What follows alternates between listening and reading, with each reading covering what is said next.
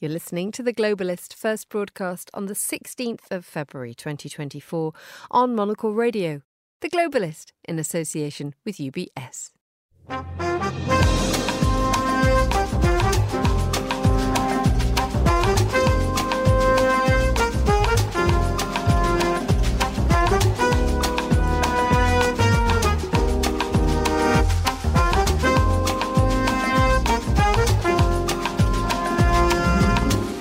Live from London, this is The Globalist with me, Emma Nelson. A very warm welcome to today's programme. Coming up, the exodus from Rafah continues as Israel intensifies its bombardment of southern Gaza. But with the UN aid chief saying evacuating to safe places is an illusion, where can people go? Also, ahead on today's programme, we're in Munich as the security conference begins, but with Trump, Gaza, and Ukraine all topping the agenda, where do we start? We head to the moon as SpaceX launches its first private lander. And Andrew Muller brings us back down to Earth with his take on the last seven days. We learned that Trump appears to believe that NATO is not a defensive alliance, but some sort of protection racket. Nice little continent you Europeans have here, wouldn't want anything to happen to it. Plus the papers and a review of the Singapore Air Show too. That's all coming up on The Globalist, live from London.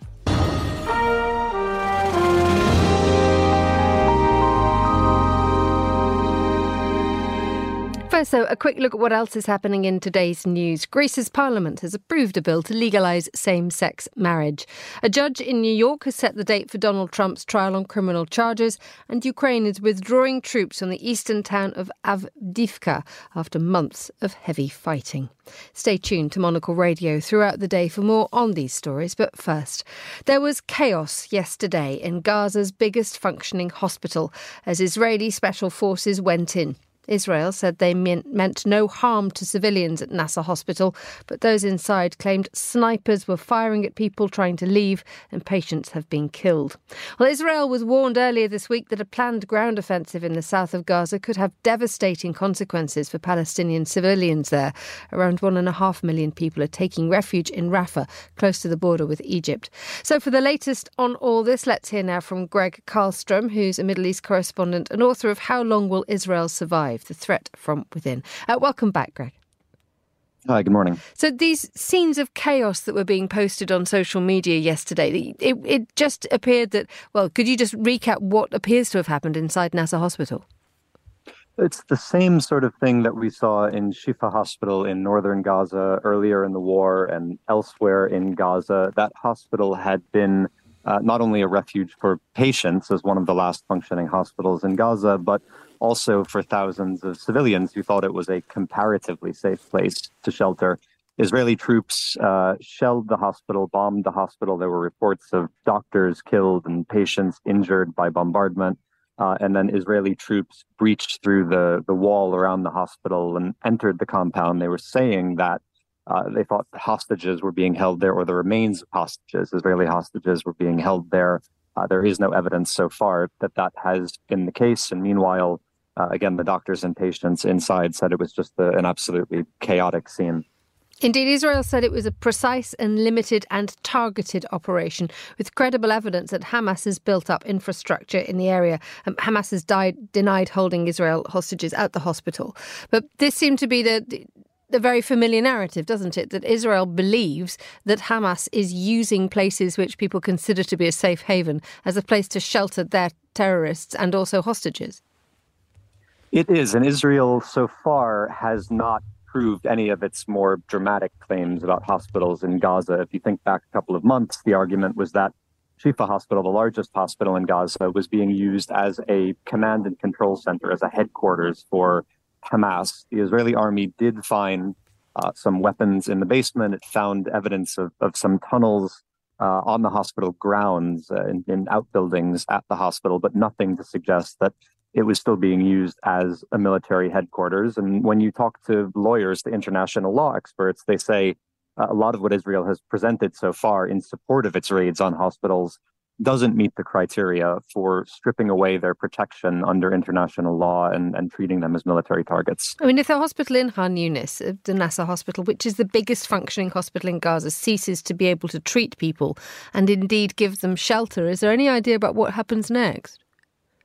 No, and you know it's the biggest functioning hospital, but functioning is a, a, very relative term. In Gaza, at this point, you've had hospitals for months that have had shortages of uh, all sorts of basic medical equipment operating on people without anesthetics because they can't find anesthetics, uh, running out of even basic things like uh, bandages and, and stretchers and crutches and things like that. So the healthcare system has already largely collapsed. And then for the thousands of people who were sheltering there, uh, you have ongoing fighting in Khan Yunis, very heavy fighting there. You have this talk of a ground offensive in Rafah, uh, and people say it's it's not at all clear to where they are meant to, supposed to flee.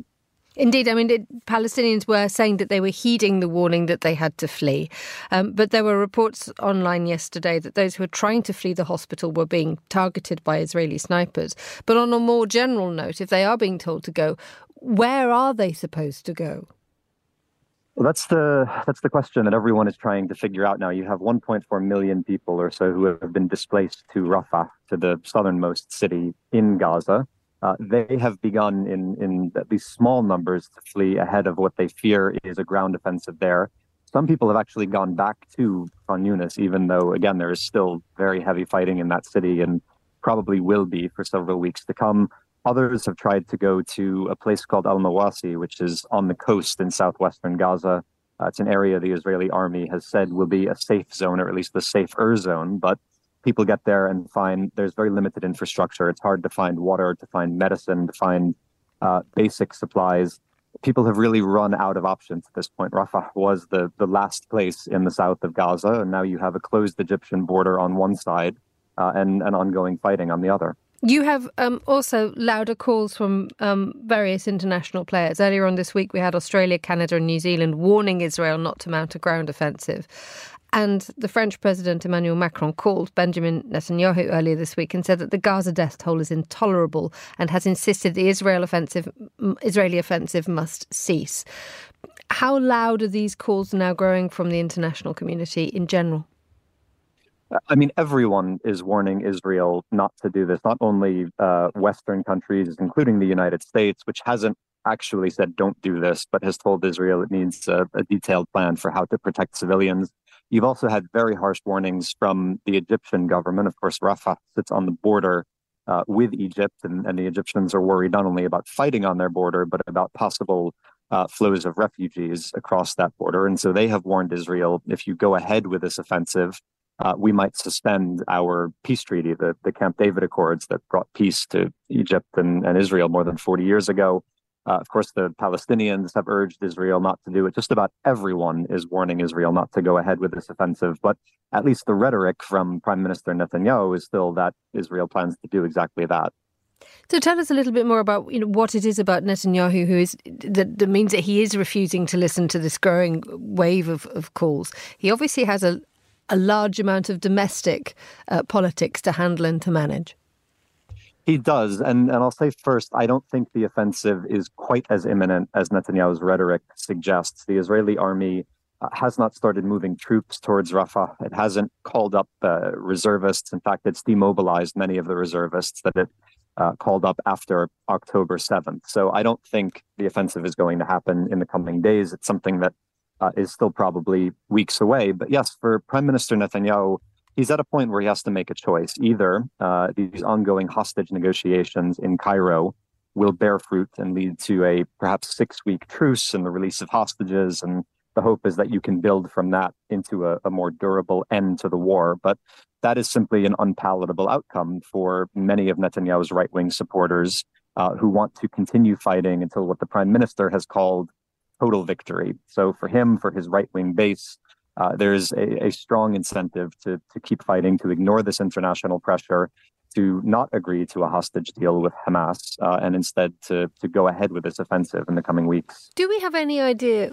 at what point the international community will actually do something to stop this from happening? I mean, you mentioned earlier, earlier on that the United States has not told Israel to stop, but has told you know Israel to just temper its its behaviour. We have this dreadful conundrum for um, Sisi in Egypt, whereby if he allows people to come out of Gaza, then the country will, then Egypt will have to welcome who knows how many uh, refugees. But if he keeps it closed, then we've got 1.4 million people who could find themselves at the heart of a catastrophe.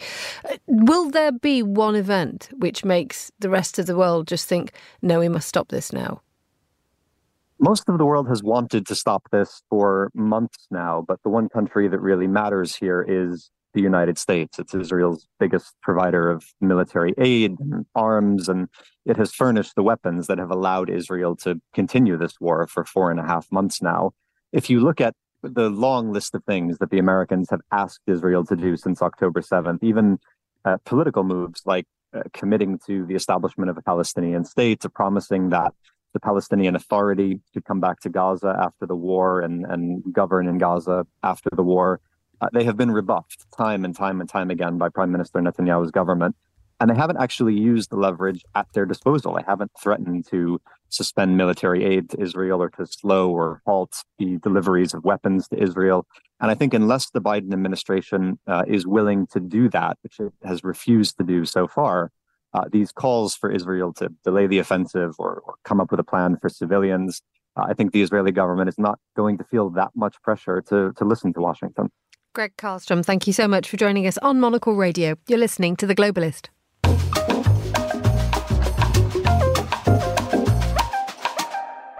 It's uh, 8.11 in Munich, 7.11 here in London. Now, the Munich Security Conference starts today. It's an event which has gained prominence in the last couple of years as the second anniversary of the Russian invasion of Ukraine approaches next week. But there are more equally pressing items vying to top the agenda. First, the Israeli-Hamas conflict, which we've just been hearing about. And secondly, the prospect of Donald Trump returning to the White House. But what role does the host Germany play in all this? Well, I'm joined now by Aaron Burnett, journalist and co-host of the Berlin Berlin Inside Out podcast. Uh, he joins me on the line from Munich. A very good morning to you, Aaron. Good morning. Um, just tell us a little bit about what, what's being described as a as a Munich spirit, um, the, the the ability for Munich to, to do so well at an event like this. What do you think that might mean? Well, I think that refers to uh, the agenda setting power of the hosts, uh, which is, of course, uh, Germany. Um, Germany certainly uses this conference, has used it for years to really steer uh, the foreign policy discussion and, and um, security topics in the way uh, that it uh, wants to do so. And this year uh, is certainly no exception. Um, what is interesting here um, this year uh, are the people who are in the room a lot and the people who are also not here, which probably gives you a little bit of a sense as to how uh, some of the conversations might go. Uh, right now, um, this is a very sort of German American uh, dominated conference. Uh, we have U.S. Uh, Vice President Kamala Harris, of course, um, speaking. Uh, Ukrainian President Zelensky, German Chancellor Olaf Scholz, but there are also some interesting people giving it a miss. Um, Rishi Sunak from the UK, Emmanuel Macron from France, Donald Tusk from Poland. And, and, I think that's very interesting because um, these are sort of two camps that differ wildly on questions like uh, Ukraine's future.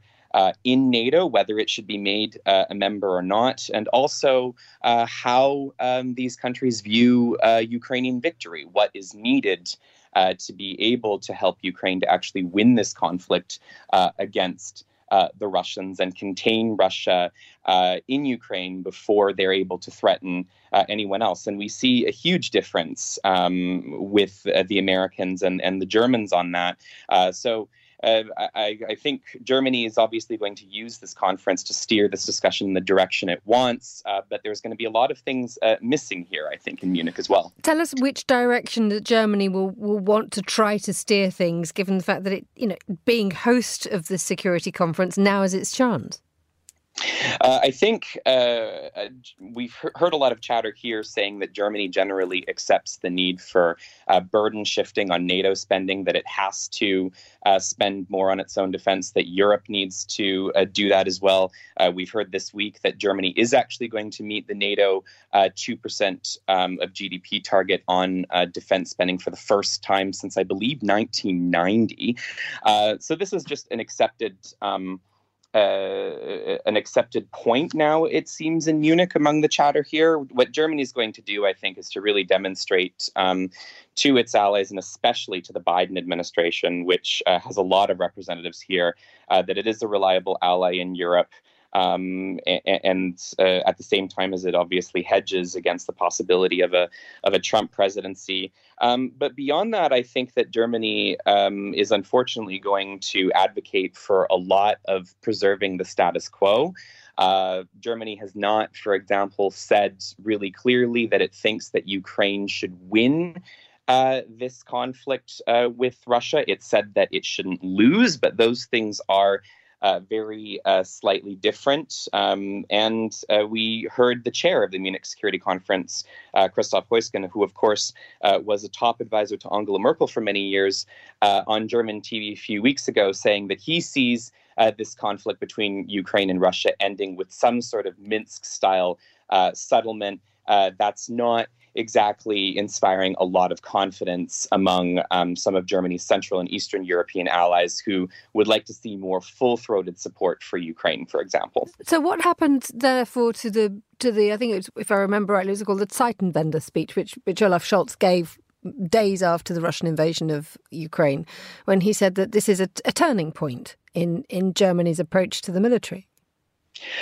Uh, I think, uh, I, I, mean, that's a very good question in terms of where the Zeitenwende is actually going. Uh, there is a lot of rhetoric. We don't necessarily see um, the kinds of changes that we would need to see. Of course, Olaf Scholz has uh, pledged a 100 billion euro special fund uh, to modernize the German military. We've seen uh, top foreign policy experts like Roderich Kiesewetter with the opposition Christian Democrats say this fund isn't enough. It needs to be about three times as large to really actually uh, have the kind of impact on the German military uh, that it needs to have. And the Bundeswehr is short of, of things like band aids, not just fighter jets, but band aids and ammunition. Last year, we heard that Germany has only enough ammunition really for a war with Russia that would last for about two days. So there's a lot of work that needs to be done for Germany to become a real serious uh, security actor uh, in Europe to be able to um, step up if the U.S. does in fact uh, step back uh, under uh, under Trump. So a lot of rhetoric, but um, there's a lot more that needs to happen. And of course, this is a country that has a constitutional debt brake, uh, which prevents it from uh, really going into a lot of debt to really invest in uh, things like the military or the green transition or anything else. This is causing a lot of problems. And, and those kinds of questions domestically still, we don't have a proper answer to this to really be able to say what's going to happen with the German military or not. That sort of sets the tone for the whole conference, doesn't it? Because the report that the that every year the um, the conference publish a, a report, and this year it's called Lose Lose, and its opening line is amid growing geopolitical tension and rising economic uncertainty many governments are no longer focusing on the absolute benefits of global cooperation, but are increasingly concerned that they are gaining less than others, as a sort of that door closing protectionist approach. Uh, yeah, I mean, lose lose. Uh, you know, it, it, does certainly sum up, um, I think, how um, Germany views the geopolitical moment. Um, I would probably stress uh, by saying that this isn't necessarily inevitable. It doesn't have to be this way. I mean, Germany uh, still has a lot of um, options available to it. It could, for example, deliver uh, Taurus missiles to Ukraine. These are uh, longer range missiles than the Storm Shadows that uh, France and the UK have delivered to Ukraine. It would enable Ukraine to hit targets that are further away than what they can hit now. that would have, I think, a huge impact on uh, the on the geopolitical situation on the on the continent and really be able to contribute to to an actual win, not this whole idea of of lose lose. And as far as um, as far as uh, uh, globalization is concerned, we are hearing, of course, some chatter that. Um, uh, about the, the U.S., uh, which is obviously well represented here, uh, wants to see a more uh, of a decoupling from uh, China, for example, becoming less dependent on uh, authoritarians like China. That's another conversation that's happening in Munich.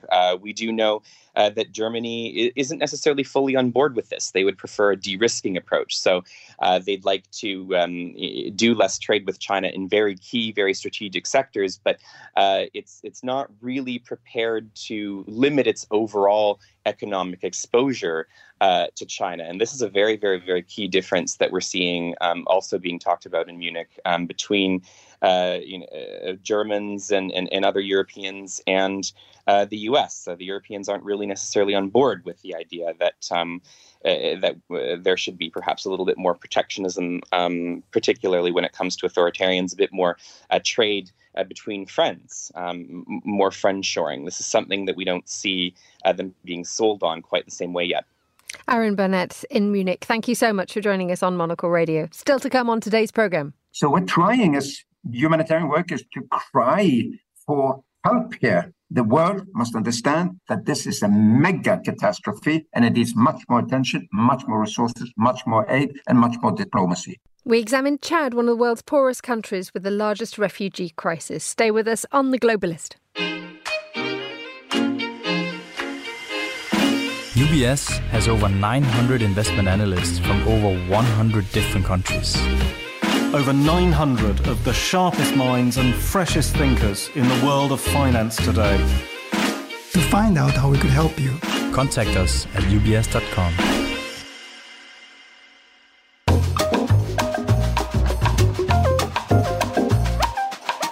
7.21 here in London. Let's continue with today's newspapers. And joining me in the studio is Claudine Fry, partner at Control Risks. Good morning. Nice to see you back. Thank you, Emma. Good morning. Nice to nice to have you in the in the studio. Right, what have you spotted for us? You've got quite an interesting collection of stories for us. Not quite, perhaps not quite so obvious either. Yes, it's a bit of a mix today, isn't there? Um, shall we start with the FT? Um, the first one I've picked is from uh, a piece from yesterday, but it's a piece from the FT talking about the fact that um, two of the world's biggest asset managers, JP Morgan Asset Management and State Street Global Advisors, are pulling back from a high profile climate action initiative that was formed in late 2017 by a group of investors to unite behind action to encourage companies to reduce their carbon footprint, to promote decarbonisation. And neither company is linking its move to, to politics. It's, it seems to be more about tactics than principles um, when you look at the reasoning that they are giving for their move away from this initiative. But we know that the politics around decarbonisation has changed considerably over the last few years, and particularly in the US, of course. And the, the, the piece in the FT quotes Jim Jordan, a Republican chair of the House of Representatives Judiciary Committee, describing the move as a big win for freedom and the American economy. So, what's prompted this? I mean, you you mentioned that they're given a couple of reasons, but the the difficulty is, is I think that with the politics, especially in the United States, being so divided on this, it has been down to the private sector to take the initiative. That's right. But some of the companies who have been at the forefront of promoting decarbonisation have also attracted a lot of political criticism. And there has been um, a perception among some in the US, particularly on the Republican side of the, the spectrum, that uh, some of the uh, decarbonisation efforts that are being pursued, including by investors, are overly hostile to the uh, oil and gas sector. So, do we believe that this is companies gearing up for a Trump presidency? Well, it's definitely going to be a hugely uh, hot potato over the course of this year. Companies are going to have to be treading very, very carefully um, in the build up to the elections later on this year in America. And, and, and it's difficult on these emotive topics, which um, are so fraught Let's move to a story um, in the Kiev Independent. Um, the head of the military, uh, General Zaluzhny, was dismissed um, last week and uh, he was replaced by um, a much more loyal character to uh, Volodymyr Zelensky. Um, the trouble was is that General Zaluzhny was a very popular character, and his departure has, according to the Kiev Independent, um, led to a drop in support and popularity of Volodymyr Zelensky himself. Yeah, that's right, Emma. I thought this piece was really interesting because it's it's obviously an interesting juncture for Ukraine, and this piece is pointing out some interesting um, aspects of the position that Zelensky is in at the moment. It's he's still, uh, by global standards, got very, very high approval ratings, and levels of trust in him are really astonishingly high compared to leaders of most other countries around the world. Um, but they are going down. He was about 90%, I think 90% of Ukrainians um, that was the high point of levels of trust in him uh, in the early days of the war in, in, in, May 2022. Levels of trust have fallen, though. They're at about 65% now, and they, they have taken a, a particular hit since he removed um. Yes, the, the army chief who was removed earlier this month and who had apparently um, been having increasingly difficult relationship with Zelensky, um, particularly over the way that he was pursuing the war against Russia. But I think one of the other interesting things about the polling data being reported here is that it's also pointing to um, a growing sense of pessimism among Ukrainians. So, for the first time since 2022, there are more Ukrainians pessimistic about the direction that current affairs are going in than are optimistic about it. And that suggests that some of the sort of growing pessimism that is in the international discourse about the war is, is maybe being felt at home as well. Next week, on the 22nd of February, it's two years since Russia invaded Ukraine. And the headlines this morning is that Ukraine is withdrawing its troops from, from a town, um, Avdiivka. After months of heavy fighting, it's running out of supply lines. Russia seems to be having the, the advantage here. I mean, to have Zelensky lose trust, what does this mean for the long term prospects and the strategy that Ukrainians can come up with? Yeah, I think this is going to be a growing issue for Ukraine. Um, there is a contentious issue about the status of an election that is due to take place um, later this spring in Ukraine, uh, and uh, there, it, it's not theoretically due to take place because the country is under martial law. But it, you know, there's a question mark around the position that Zelensky and including his backers, particularly in the US, should take on, on this election. So there are growing, this is going to be an issue that I think we're talking about increasingly over the coming months. Um, how legitimate is he as a leader increasingly? And what can Ukraine do to shore up the support that it has enjoyed to date in the West? That's going to become increasingly in doubt, particularly um, after a potential Trump win in the US later this year. Um, let's move to a story in the New York Times about India's Supreme Court striking down a contentious fundraising mechanism um, that allows people to give anonymous political donations, um, to, in the most part, to the Prime Minister Narendra Modi. Yes, I've picked this story because it's not very often these days that you see uh, Narendra Modi, the Prime Minister of India, facing a serious challenge to his authority. But this, so this ruling is is is, is notable.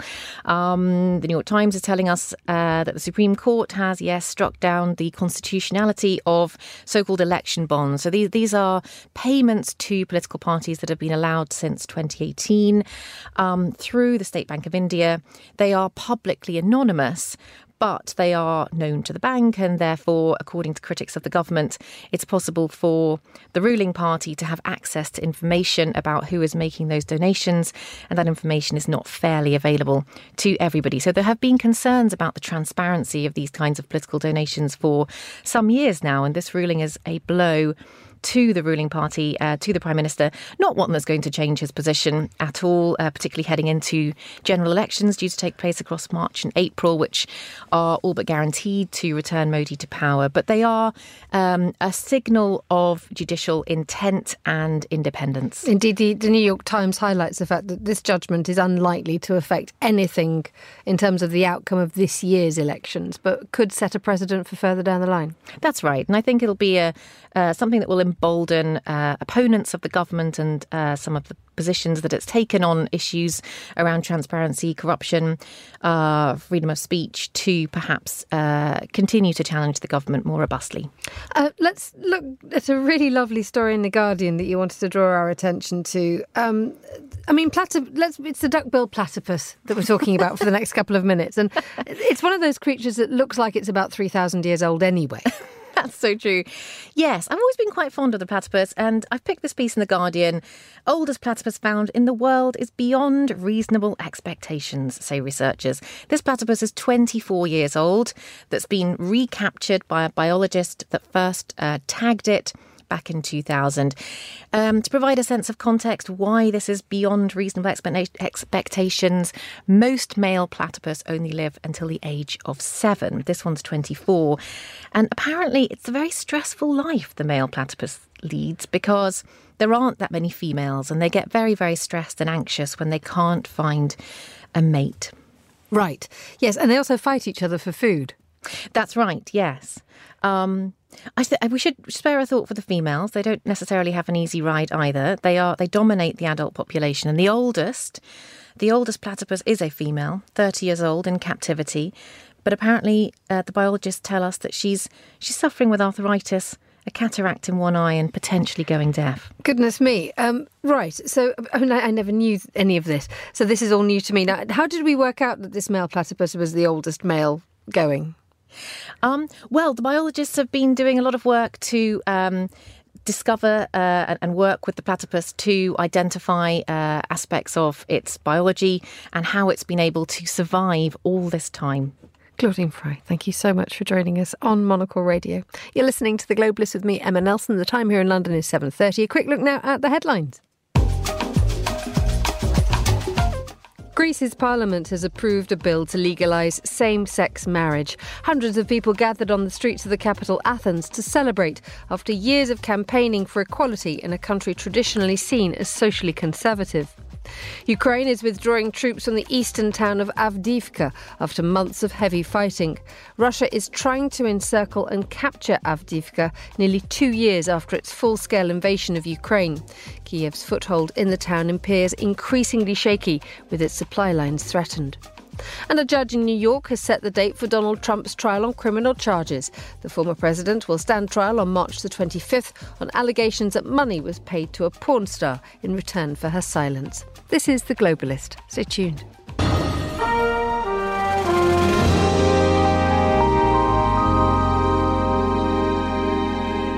We head now to Chad, one of the world's poorest countries facing the world's largest war related refugee crisis due to an influx of people from its conflict ridden neighbour, Sudan. Monocle's Chris Cermak heard from Jan Egeland, Secretary General of the Norwegian Refugee Council, who's currently visiting refugee camps in Chad. And he began by describing the situation on the ground. Well, it was uh, really heart wrenching to be with family after family. Uh, Women, children, fathers, mothers that had the most horrific stories of, uh, of abuse, violence, massacre, gang rape, torching of homes, ethnic cleansing in Darfur. So Darfur, Western Sudan, uh, has seen an, a, an attack on the Masalit tribe that has lived in in Darfur forever, and now hundreds of thousands of them, more than half a million, have fled to uh, Darfur. On top of that, 200,000 others, 700,000 people here in eastern Chad. It's it's it's terrible, and we're overstretched and we're underfunded. They are not getting the aid they deserve. I mean, Mr. Egeland, as as you allude to there, I mean, this is now the sort of largest war-related refugee crisis in the world, and it is striking that more people have fled from Sudan to Chad now than even during the Darfur war back in the 2000s. What, in your mind, makes this crisis so much worse than than the last one?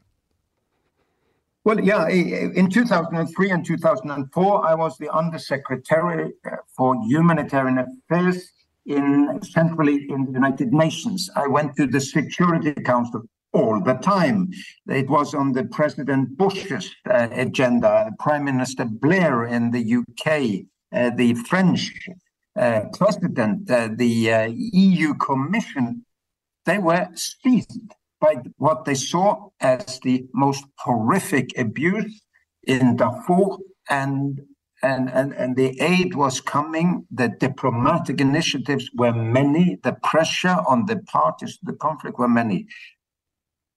Now, 20 years uh, uh, later, the crisis is three times more. I mean, so three times as many people are now fled to Chad three times as many people are fleeing inside uh, Sudan. The, the, many, many more uh, families have had devastated, and it doesn't really make much headlines. Nor uh, heads of state or government or, uh, or, or parliaments wanting to give aid packages diplomatic initiatives, etc., as they should. So we're trying as humanitarian workers to cry for help here. The world must understand that this is a mega catastrophe and it needs much more attention, much more resources, much more aid, and much more diplomacy.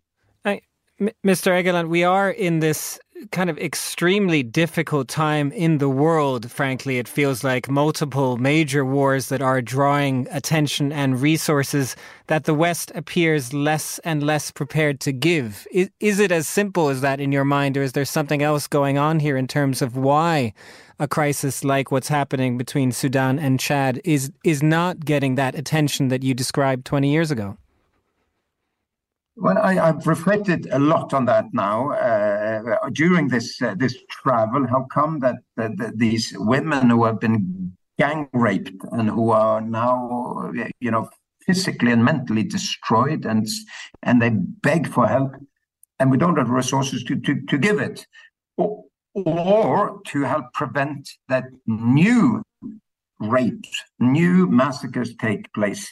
I think it's yeah. I think it's it's like the the world can take one or two crises at the time only, and then there is country after country who who become introvert, nationalistic, uh, obsessed with their own problems, obsessed with their own polarized political uh, scene, and and the international solidarity and compassion is suffering. Uh, so the what what we need to do is work harder to get the stories of the people that that that whose lives depend on our solidarity to get those stories to the decision makers and the public opinions in all of the rich countries who could help do much more.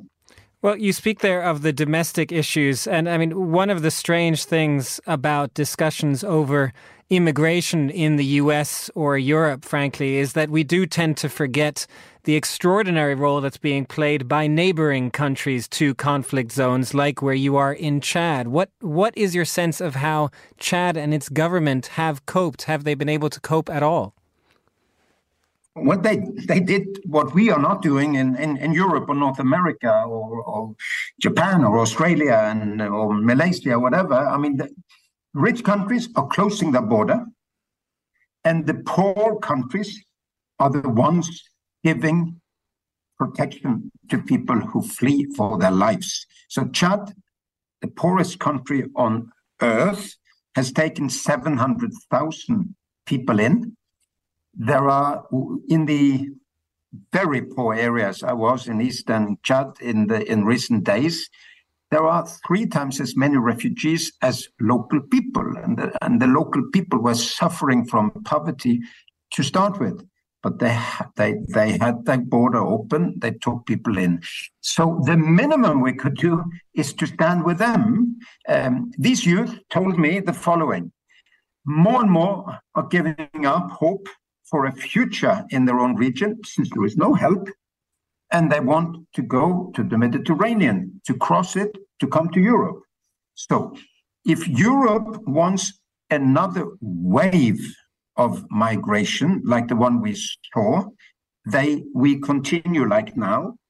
If we want to prevent it, we invest in hope and opportunities for, for people where they are today, but that is not happening as we speak. That was Jan Egeland, Secretary General of the Norwegian Refugee Council. You're listening to Monocle Radio.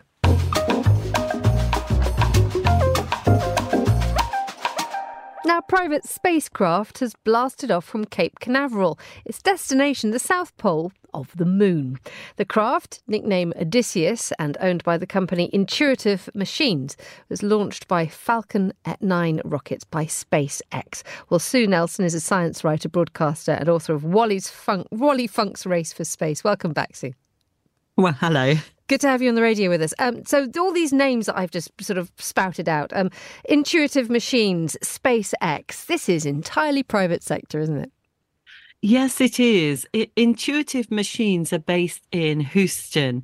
Um, and while they are private sector, um, their CEO, Steve Altemus, was the former deputy director of NASA's Johnson Space Center. And before that, he was director of engineering.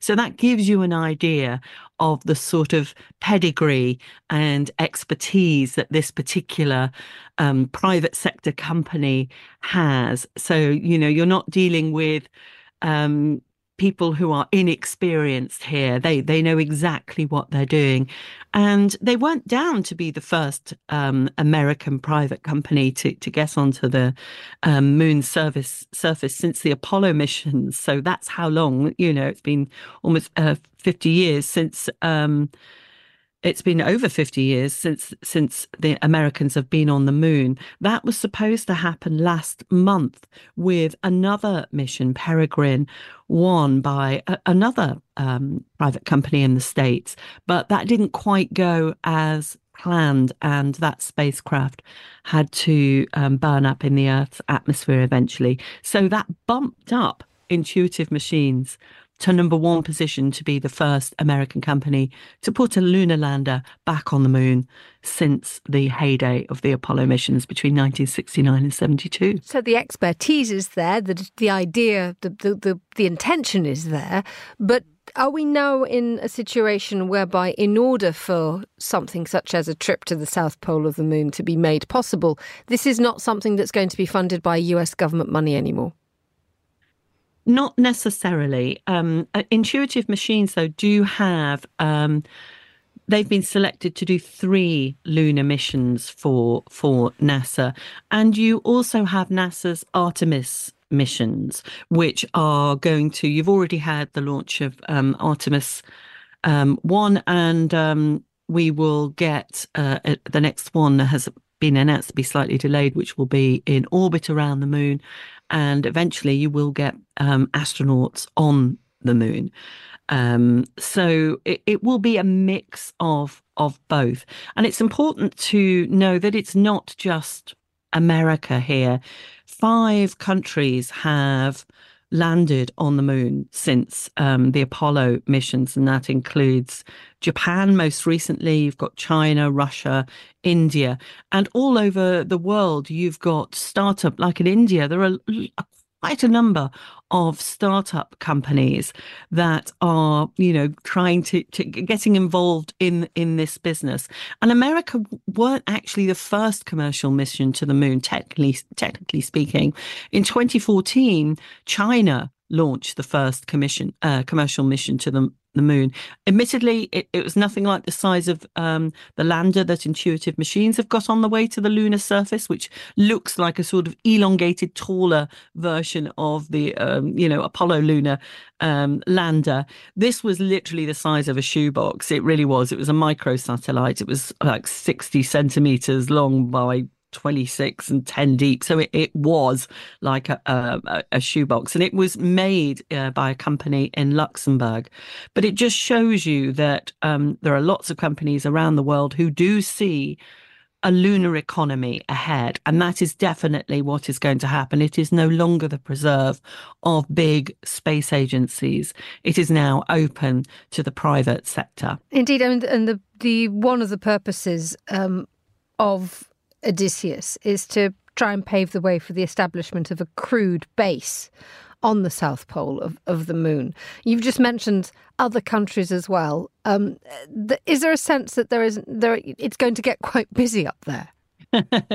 uh, potentially, as somebody who's just finished season four of uh, the rather brilliant series for all mankind, um, yes, if, if, if that's a vision of the future, um, uh, yes, it will get uh, get rather busy. I, I, think it it reminds me and many others of the opening up of Antarctica, and, and a lot of comparisons are often made between the moon and Antarctica. And if you think about how Antarctica works, is that you've got all these separate bases um, on, on in the South Pole, all belonging like you've got the British Antarctic Survey, you know, uh, you've got a base with the the Americans, you've got a base further away with with the New Zealanders, you've got all these different bases, and I suspect um, it will be like that. You unless there are um, collaborations between countries, and it was interesting that quite recently NASA um, announced that the um, excuse me, the uh, United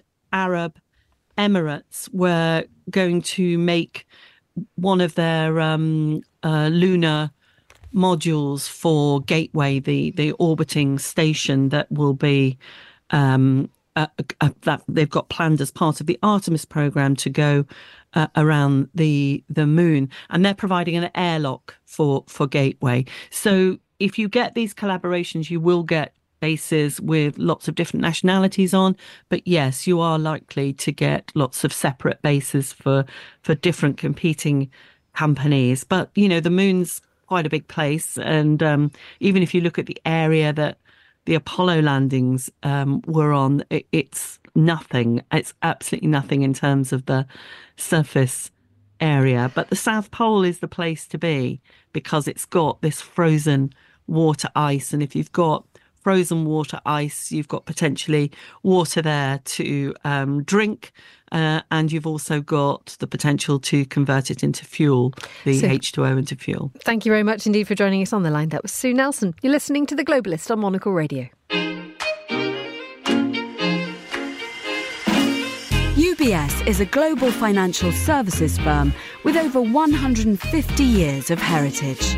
Built on the unique dedication of our people we bring fresh thinking and perspective to our work. We know that it takes a marriage of intelligence and heart to create lasting value for our clients. It's about having the right ideas, of course, but also about having one of the most accomplished systems and an unrivaled network of global experts. That's why at UBS, we pride ourselves on thinking smarter to make a real difference. Tune in to the Bulletin with UBS every week for the latest insights and opinions from UBS all around the world.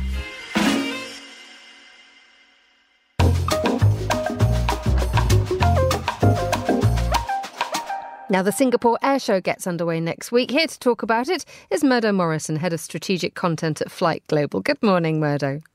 Good morning. So let's talk first about Boeing, um, a company very much with its tail between its legs in, because of increasing and repeated questions of its the safety of its manufacturing practices. Um, but it has to go to Singapore because that is one of its big markets. So what's that going to be like?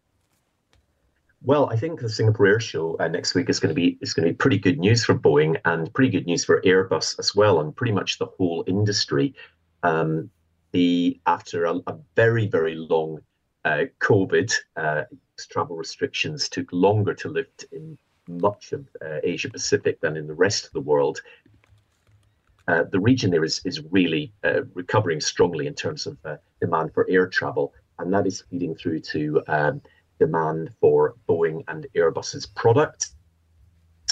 I think we'll see quite a lot of order activity next week at the Singapore Air Show. Already, um, Thai Airways, for example, has said that it is going to be buying or or committing or, or confirming an order for uh, 45 Boeing wide bodies, which is which is great news for Boeing. So I think the, the message really is that despite the uh, you know the, the, the well publicized problems that Boeing has got and the supply chain and the of materials and all the other problems facing the industry, uh, the, the the commercial aviation industry at the moment is is going to have it's going really strongly and it's going to have a very very very strong 2024. That's a, that perhaps suggests that the likes of Boeing and Airbus are absolutely untouchable because the demand is so high. Yes, uh, I mean, if you look at Airbus's figures, uh, they came out this week. Uh, I mean, Airbus has done much better than Boeing uh, really over the last, uh, uh, really during and, and, and after the, the pandemic. I mean, Airbus are saying they're expected to deliver 800 aircraft this year. I mean, that is just an incredible number. They took over 2,000 aircraft orders last year alone. Um, so, you know, their problem really is not is not demand. It's uh, it's it's it's it's being able to build all these aircraft because these are really sort of complicated uh, in-time assembly processes and uh, supply chain problems have been affecting the manufacturers. But it is certainly not uh, a case of demand being lacking at the moment. Let's look at some of the other big things that are going to be happening at Singapore. Um, one of the issues is vert- well, one of the big the big things is going to be uh, electrical vertical takeoff aircraft. Um, those are you know, electrical vertical takeoff is something which I think we're still a long way off from that, are we? Or are we getting closer? Well, we're getting closer. I mean, yes, you're right. I mean, for, for years, I mean, really pretty much the past 10 years, we've been, um, you know, reporting about all these sort of futuristic concepts. There's probably about a dozen uh, companies that are uh, that are making these. You know, for a long time, it was all about uh, getting them designed and, and perhaps getting them to fly. Now we're really moving towards this actually happening as an industry. Uh, quite a few of these have flown. Uh, Chinese built one called the uh, um, the EHang has actually been certificated in China, so it's uh, it's gone into service. And I think the appetite in uh, the Asia Pacific region for these uh, sort of novel aircraft is is really quite high. I think Asia Pacific will be, you know, a real early adopter uh, of this technology. And I think there's, you know, there's several reasons for that. There's a sustainability angle, which plays really well in countries like Japan and Australia. But there's also, you know, and there's huge congested cities that uh, where this provides an alternative to ground uh, transportation. Uh, and also, you know, in countries like Indonesia, you know, there's there's not great ground infrastructure. Air taxis uh, could be a solution to a lot of their uh, transport problems. Murdo Morrison, thank you as ever for joining us on Monocle Radio. You're listening to The Globalist.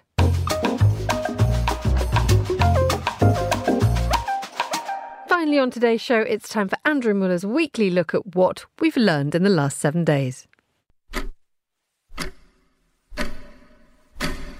We learned this week of a sort of metaphor for absolutely everything. Let's have some music which evokes some kind of prelapsarian pastoral ideal of England at its greenest and most pleasant. The theme from the Archers or something. That'll get us there.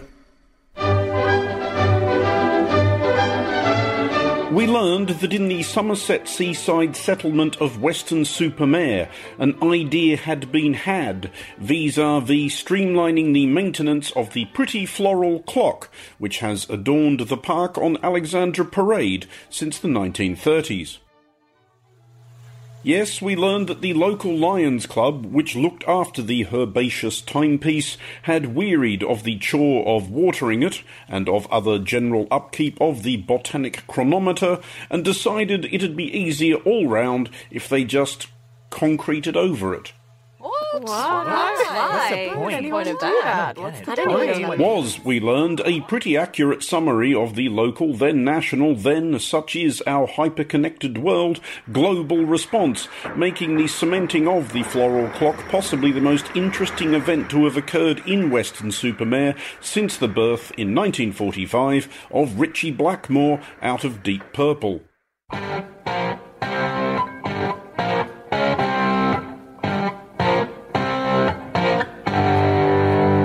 We may have deviated from the point, wouldn't be the first time, but let's roll with it. Because, sticking with the theme of things getting worse because bone idle people found it easier to spitefully destroy something than do the work of tending and cultivating it, while pivoting from a garden ornament to a republic consecrated to the ideals of life, liberty, and the pursuit of happiness.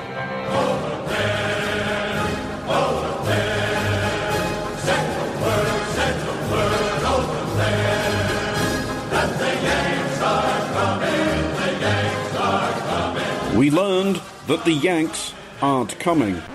Well, maybe not.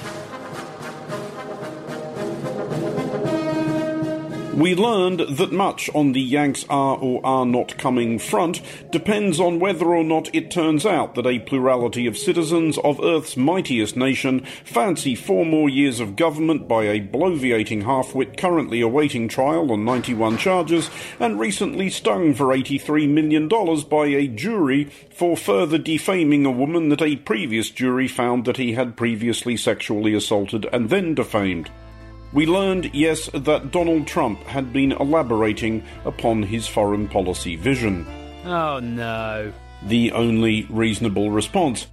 We learned that Donald Trump, despite presumably having had these things patiently explained to him by people in uniform in between deep sighs and anguished massaging of their own temples, still does not understand how NATO works, or possibly what it is, conceivably how it is spelled. The president of a big country stood up and said, Well, sir, uh, if we don't pay and we're attacked by Russia, will you protect us? I said, You didn't pay? You're delinquent? He said, Yes, let's say that happened. No, I would not protect you. In fact, I would encourage them to do whatever the hell they want. You got to pay. You wouldn't have heard of the big country involved in this scenario, which very definitely happened. It goes to another school, in Canada, etc. We learned that Trump appears to believe that NATO is not a defensive alliance, but some sort of protection racket. Nice little continent you Europeans have here, wouldn't want anything to happen to it. Still, we learned that if Trump is banking on the idea that there are maybe 75 million Americans even dafter than he is, he might be on to something. For we learned via a poll conducted by Monmouth University that roughly one entire fifth of Trump's fellow citizens believe that this woman,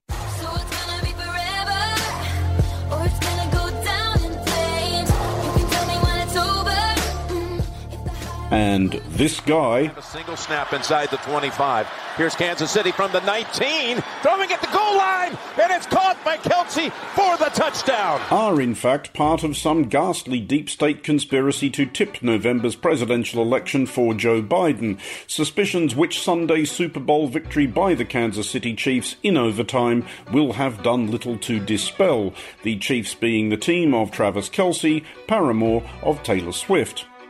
We confess to being somewhat hazy on the details of the plot via which this couple will ensure the re election of President Joe Biden and the subsequent opening of the gates of hell.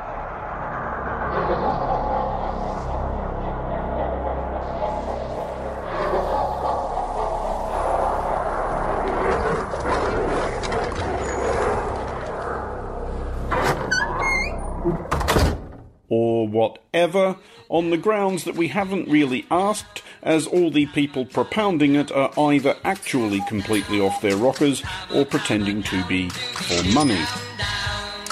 Breaking up is hard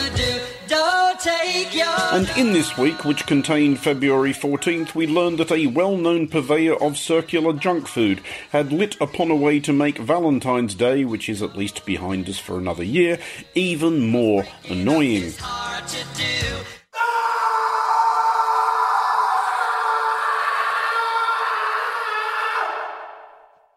We learned that said monger of discoid glop had floated the concept of a goodbye pie, this being a pizza to be delivered in a box adorned with a picture of a heart shaped pizza rent in two to someone the purchaser felt had delighted them, romantically speaking, enough. An encore at this point for our chorus of aghast bewilderment. Oh, What? What's the point? Why would anyone What's the do point? that? What's the I don't even know what that Why would you do means. that? What? I don't understand that. From which we learned, or really surmised, that somebody somewhere got paid actual money to come up with this idea. So we learned that speculating that Taylor Swift and Travis Kelce are shock troops of the deep state may not presently be America's least dignified means of making a living. Or perhaps we should say, given the broadly pizza oriented theme of this bit, earning a crust.